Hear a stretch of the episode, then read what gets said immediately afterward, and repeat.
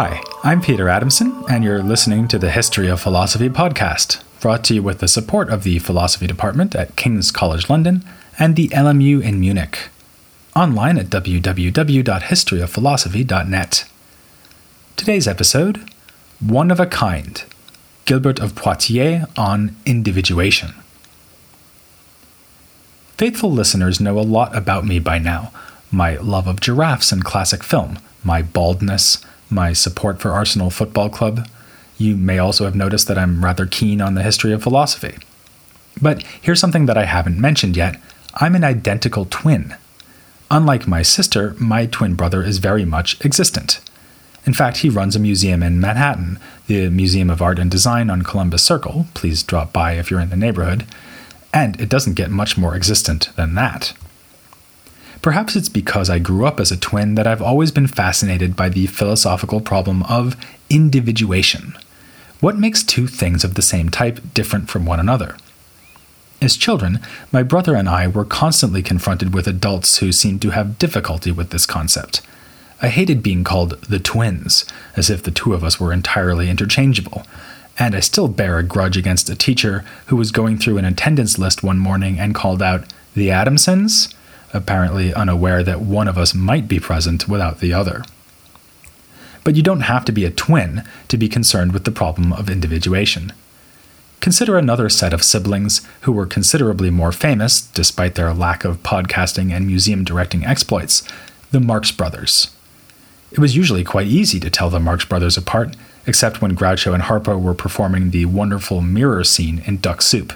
Do yourself a favor and Google it. But what exactly made them four distinct individuals? This is the flip side of the problem of universals, where the challenge was accounting for the humanity that belongs to Groucho, Harpo, Chico, and Zeppo. Now we're asking not how it is that they all belong to the same species, but how it is that they come to be four separate members of that species.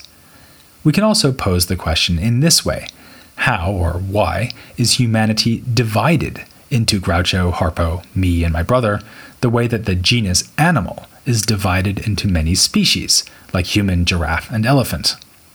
Ancient and medieval philosophers did pose the question like that, and added that particulars cannot be further divided in the same way.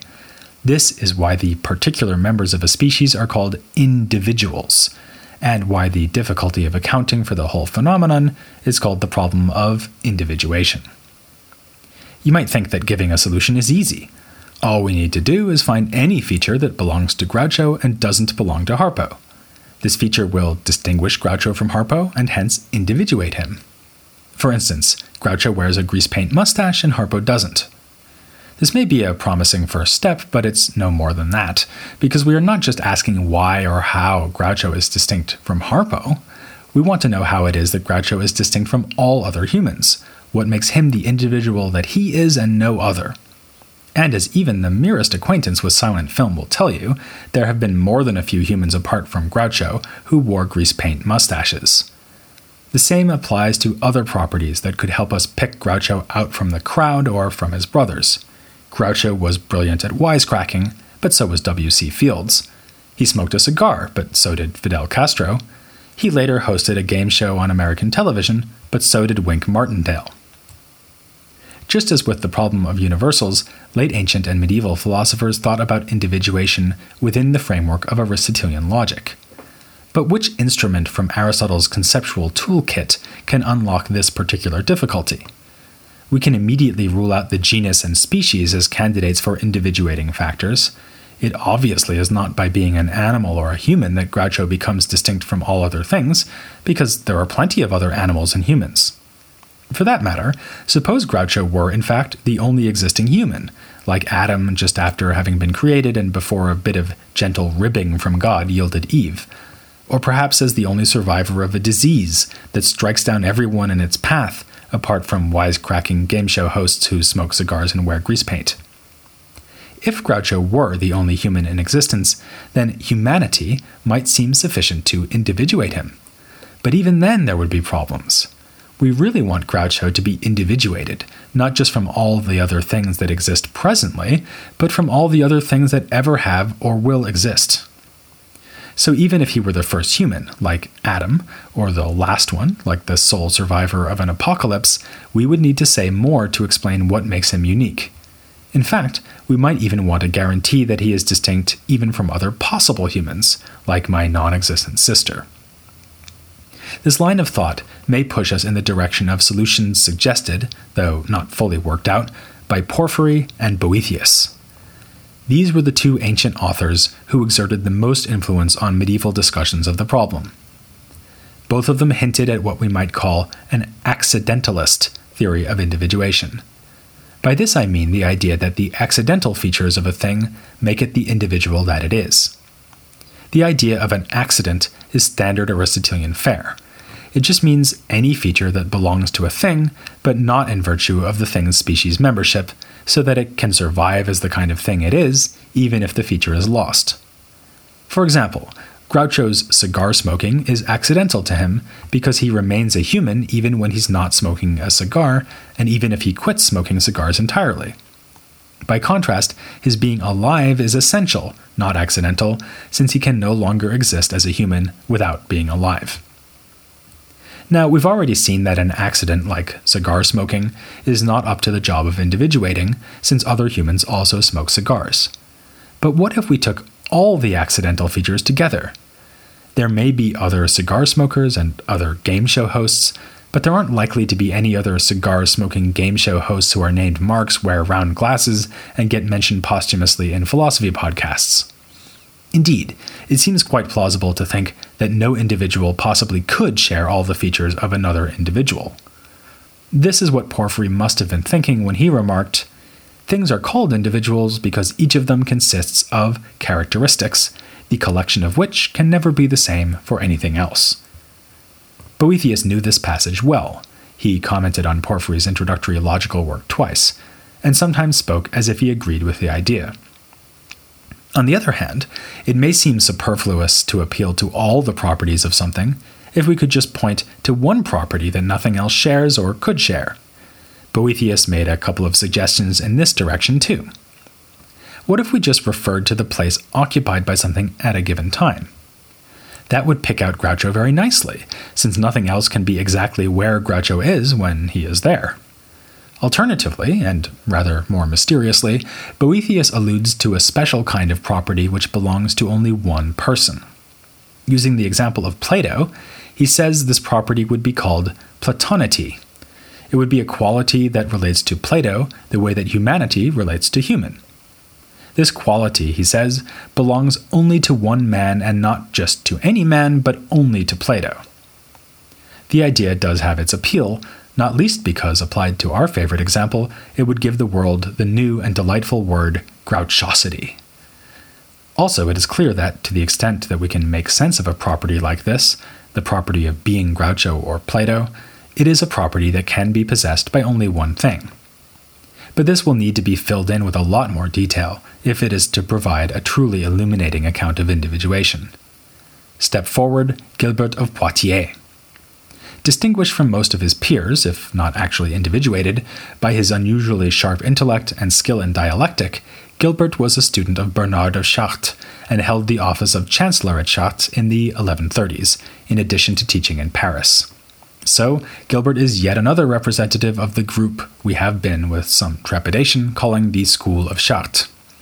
His solution to the problem of individuation departs from the accidentalist strategy that had been sketched in Porphyry and Boethius, and then adopted by many medievals up to and during the time of Gilbert, including Thierry of Chartres, another student of Bernard, and Thierry's own student Clarembald of Arras. Despite the popularity of the accidentalist theory in the early medieval period and the weight of authority that supported it, Gilbert had good reasons to be skeptical. Just to restate the basic idea, the accidentalist realizes that nothing can be individuated by essential features, since these are shared by all other members of the same species. Groucho is rational, but so are Harpo, my brother, and every other human that ever has or will exist. Instead, we should look to accidental features. While Groucho does have accidents also found in other humans, it could never happen that some other human has all the same accidents. Alternatively, we can point to an accident of Groucho's that nothing else could have, such as his place. Sounds good, right? So, what's the problem? Actually, there are several. One might not bother us so much today, but would be seen as deeply troubling in a medieval context. Incorporeal things like God and angels have no place. Indeed, God has no accidents at all.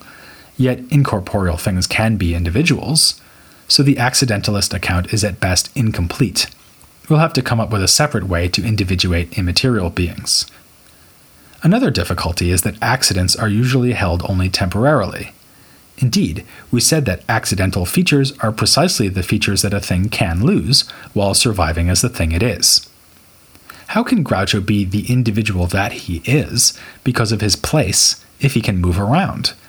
Or how can he be individuated by a whole set of features that includes cigar smoking and wisecracking when he can give up cigars and imitate Harpo's vow of silence?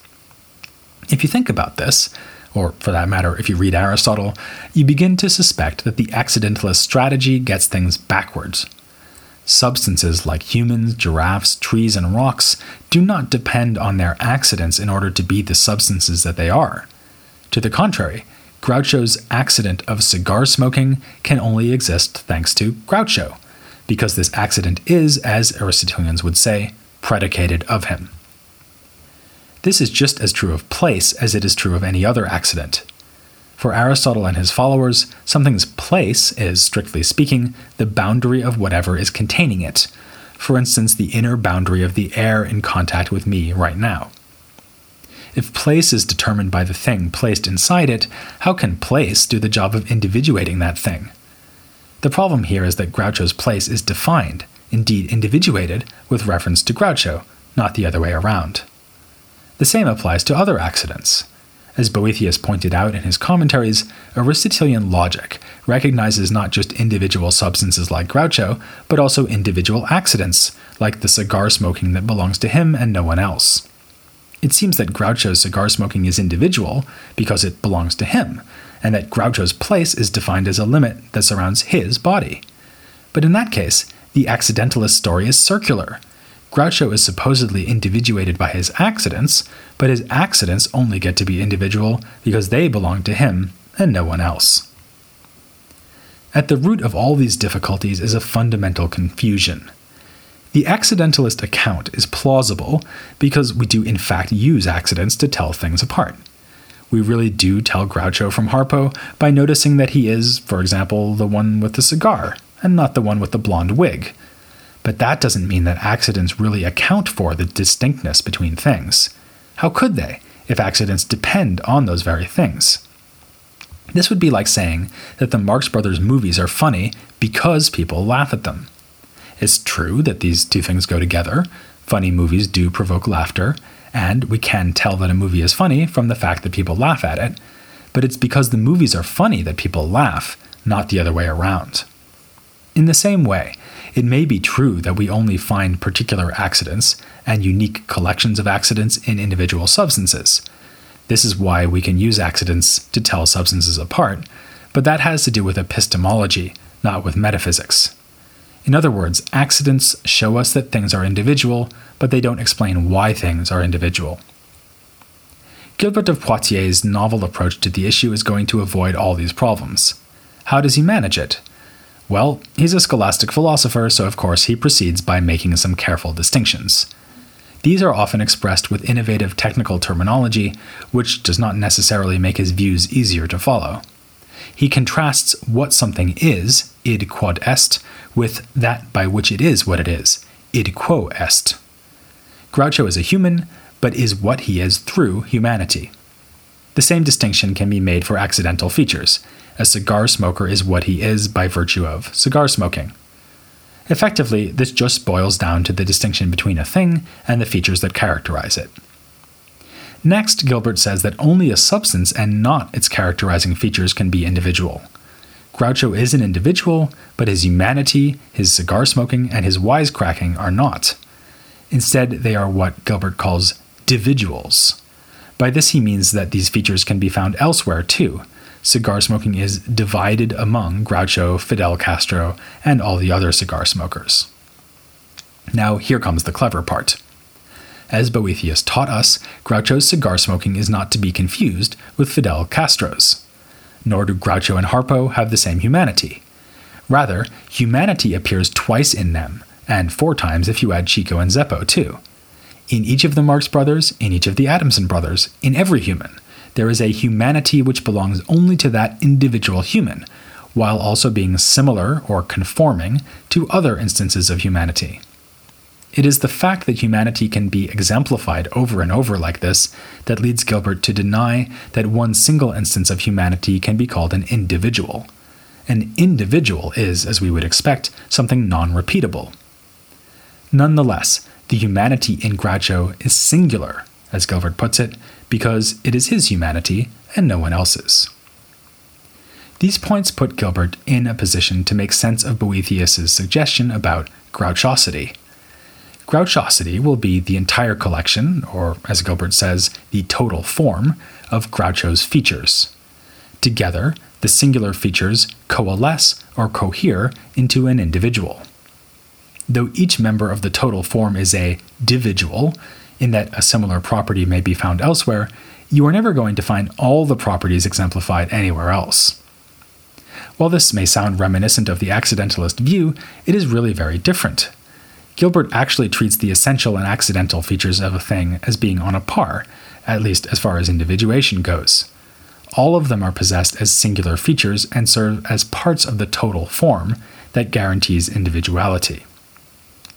Also, unlike his predecessors and contemporaries, Gilbert does not confuse the question of what makes something individual with the question of how we know something is individual. He sees clearly that accidents merely show us that one individual is distinct from another without making it be distinct. We can also see how well he grasps this point from the fact that he includes not only the present features of a thing in the total form, but also all the thing's past and future properties. Obviously, we currently have no access to future properties, so they can play no practical role in helping us distinguish one individual from another. Imagine how useless it would have been if, when people couldn't tell me and my brother apart as children, my mother had said, Oh, well, the one on the left is the one who will be a philosopher, and the one on the right is the future museum director. Metaphysically, though, future properties are important, because they enter into the totality of singular characteristics which collectively guarantee the thing's individuality. This also solves the problem about things changing over time. According to Gilbert, it is the total form that individuates, and this includes all the properties the thing has over its whole existence. As an added bonus, Gilbert has a nice story to tell about that other, more celebrated difficulty the problem of universals we arrive at a universal by noticing the similarity between singular characteristics, for instance, the four instances of humanity in the four Marx brothers. But, Gilbert insists, everything that really exists is singular. Universal humanity, freed from connection to any individual human, is only a conceptual construct. Yet it does guide our thought in a useful and accurate way, since all humans do really each possess their own singular humanity. On this score, Gilbert is fairly close to Abelard's nominalism. We can also guess what he might say to the obvious complaint that he is just helping himself to the idea that Groucho's humanity, cigar smoking, and so on are singular. Is he assuming too much here? After all, what we wanted to do is explain in the first place how it comes to be that there are single things in the world and not just universal things. To this, Gilbert can reply that there are no universal things nothing can exist without being singular. If Groucho is a cigar smoking human, then his cigar smoking and his humanity must be real, so they must be singular. Gilbert of Poitiers' subtle account of individuality is quite an achievement, and one that shows how much good philosophy could be done within the apparently unpromising context of commentary upon centuries old logical works. One should not be misled by that context, though. Gilbert's aim was not just to explain authoritative works of logic, or even to devise a powerful and original account of individuality. The whole time, he had his eye on related theological issues. For instance, his theory enables him to say very clearly what it means for God to be simple. Whereas all other individuals have total forms, made up of many characterizing features, God is what he is through a single, simple form, called divinity. This is one of the doctrines for which Gilbert, like Peter Abelard, was attacked by Bernard of Clairvaux and his allies.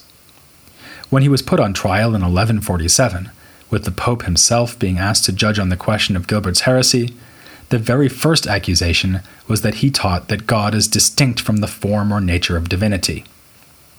Gilbert came out of his ordeal better than Abelard did, since he was cleared of the charges after a confession of faith was drawn up, which was acceptable both to him and to his critics. He later had a small measure of revenge upon Bernard of Clairvaux. When the great man held out an olive branch by suggesting a meeting to read through some theological texts together, Gilbert suggested that Bernard would be better served by learning some beginner's level material from the school curriculum. With Gilbert of Poitiers, we've almost finished with the scholars connected to the so called School of Chartres. But there's one important member of this group who remains to be considered John of Salisbury. He briefly studied with Gilbert in Paris and is among our most important sources of information on philosophy in the 12th century. Not only that, but John was one of the first medieval thinkers to write a treatise dedicated specifically to political philosophy. To understand it, we'll have to look at the historical political context, and especially the famous investiture controversy, which pitted secular authority against the church. That will be our topic two weeks from now. But first, we'll be investing a little more time in metaphysics. We've just seen that individuals were often understood as parts or divisions of universals. But what about the parts of the individuals themselves? Things like my brother's hands or his hair, if that is, he had any hair. Like I said, we're identical. Medieval thinkers had a lot to say about this too, as we'll be discovering next time in an interview with Andrew Arlig, an expert on medieval mereology, the study of parts and wholes. And the best part is, you only have to wait a mere seven days until the next episode of The History of Philosophy without any gaps.